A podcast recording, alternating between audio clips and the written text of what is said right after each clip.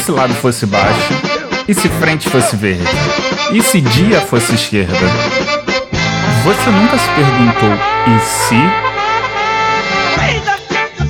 Fala galera, está começando o primeiro e talvez único E se? Aonde eu vou dar um plot pro convidado e o convidado vai ter que se virar partindo do pressuposto de que ele é essa premissa. E a ideia básica é que ele não pode negar essa verdade. Hum. Ele tem que se virar e levar a conversa. Então, aqui vão umas regrinhas básicas. Não leve esse papo a sério. E se você gostar, curta e compartilhe. E para você, convidado, só entra no jogo, ok? Beleza. Eu estou aqui com a Mari do Mileniados barra Marinadas. Desculpa aí, fugiu. Desculpa. Mas, Mari, hum. fala um pouco de você. Aonde as pessoas podem te encontrar? Eu sou a Mari Ribeiro. Eu sou a host do podcast chamado Mileniados e tô com um projeto novo chamado Marinadas. A gente tá no Instagram, Twitter com mileniados e eu tô no Twitter, Instagram com eu, a Mari Ribeiro. É só achar lá que vocês me encontram. Beleza. Outra coisa importante é dizer que esse podcast, ele tem uma duração de 15 minutos. Nada mais, talvez menos. Que tenso, intenção que eu tô aqui.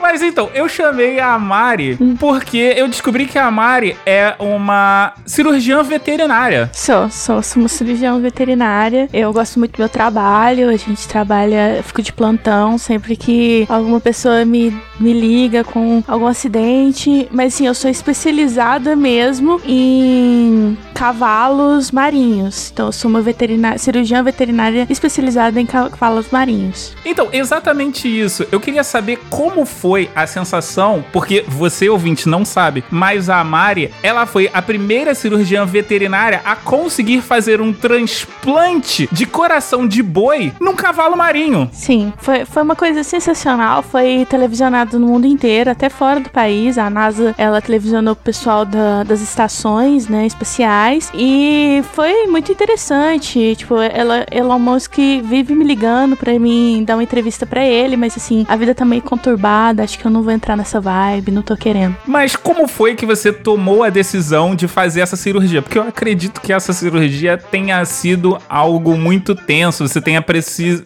Você talvez tenha precisado estudar bastante para conseguir fazer isso. E a questão de compatibilidade também. Então, a compatibilidade. Desculpa, eu sou leigo. Eu...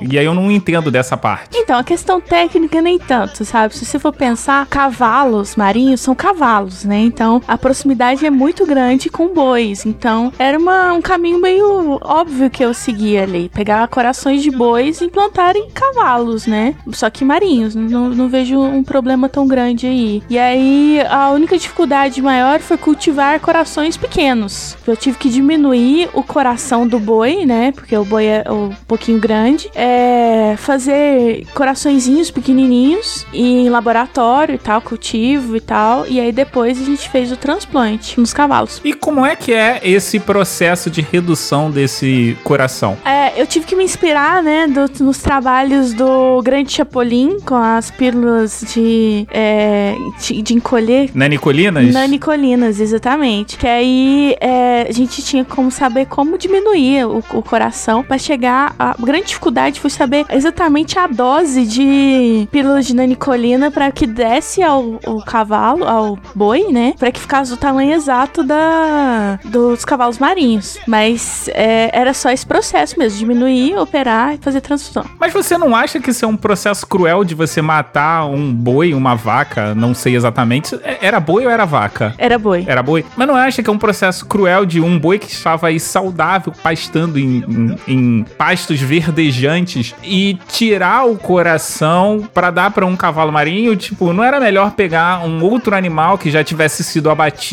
ou de repente um coração que tivesse no mercado já embalado e pronto para terceiros, para quem quisesse usar? Então, isso é uma boa pergunta. As pessoas, elas pensam, né, que o coitado do boi e tal. É, normalmente o boi é o que é abatido, né, na hora que a gente vai consumir carne, né? A, a vaca ela é preservada porque ela dá leite. Então, a gente a gente gente pegava bois, né, que já estavam com seu tempo é, de, de, serem abatidos. Então, era a mesma coisa de eu pegar um, um, um animal já morto, né? Porque ele já tem um, uma duração é, existente ali, na existência dele é finita, né? Com os bois de abate. E foi por isso que foi nesse caminho, por isso que eu fui para bois e não outras espécies. E se você for analisar, existe muito mais bois do que cavalos marinhos. Quantos bois você já não encontrou na sua vida? Verdade. Não é mesmo? Quantos cavalos marinhos você já não. não- é, a proporção tá aí na cara. Não repara, né? Quem não tá, tá vendo isso é, tá comendo bola, né? E as instituições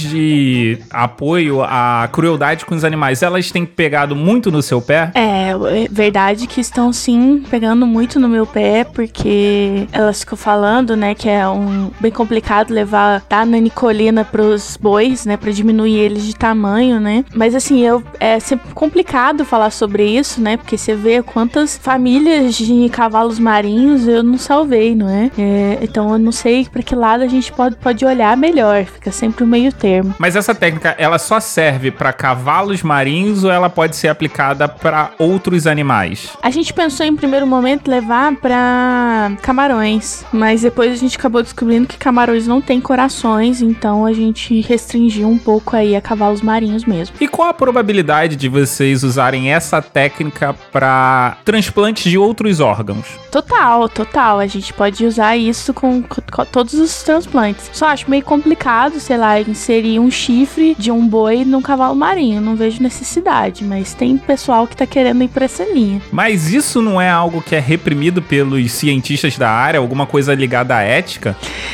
É, sim, né? A gente tá encolhendo animais pra implantar em outros. Eu não, não tô trabalhando muita ética por aqui. né?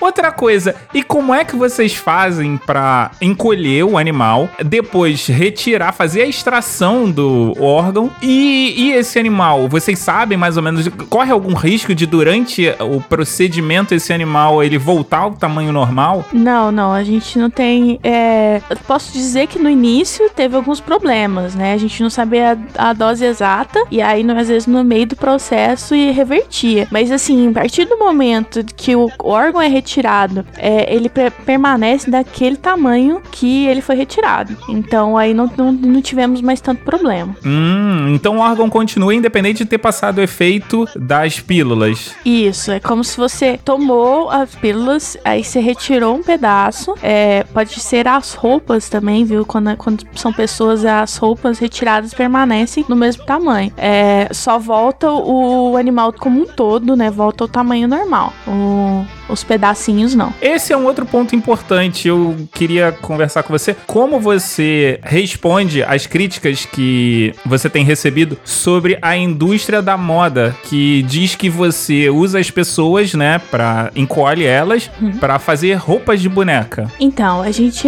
Eu não, eu não sou a responsável de- dessa área, eu não sei te falar exatamente sobre isso, mas o que eu sei é que as únicas coisas que a Como gente. você não é responsável? A gente tem aqui, ó, uma informação de que você tem 10% das ações da Nike. E a Nike acabou de entrar nesse mercado de, De roupa de boneca. Então, o que eu posso afirmar é que o que a gente usa aqui é, é para promover o melhor para, para as pessoas, né? Tanto promovendo a aumento das espécies de cavalo marinho, quanto as questões de modas para bonecas. São questões essenciais para a vida humana.